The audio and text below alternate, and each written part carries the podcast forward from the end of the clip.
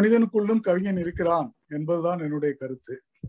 உதாரணத்திற்கு கவி சக்கரவர்த்தி கம்பரே மூங்கிலிலே மேலே தூங்குபணி நீரே என்பதற்கு அடுத்த வரி தெரியாமல் திண்டாடிய பொழுது ஒரு ஏற்றப்பாட்டுக்காரன் தூங்குபணி நீரை வாங்கு கதிரோனே என்று முடித்தான் என்பதை நாம் படித்திருக்கிறோம்.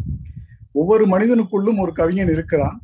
அதை வெளிப்படுத்த வேண்டிய சந்தர்ப்பம் சூழ்நிலைகள் வரும் பொழுது அவன் வெளிப்படுத்துகிறான். அதனால் அவன் ஒன்றும் அசாதாரணமானவன் அல்ல என்பதே என் கருத்து. அது தவிர தற்காலத்திலே கவிதை என்பதே உரைநடையாக மாறி உரைநடை என்பதே பேச்சாக மாறி அதே கவியாக மாறுகின்ற சூழ்நிலை ஏற்படுகின்ற இந்த காலத்திலே எல்லோரும் கவிஞர்கள் என்பதுதான்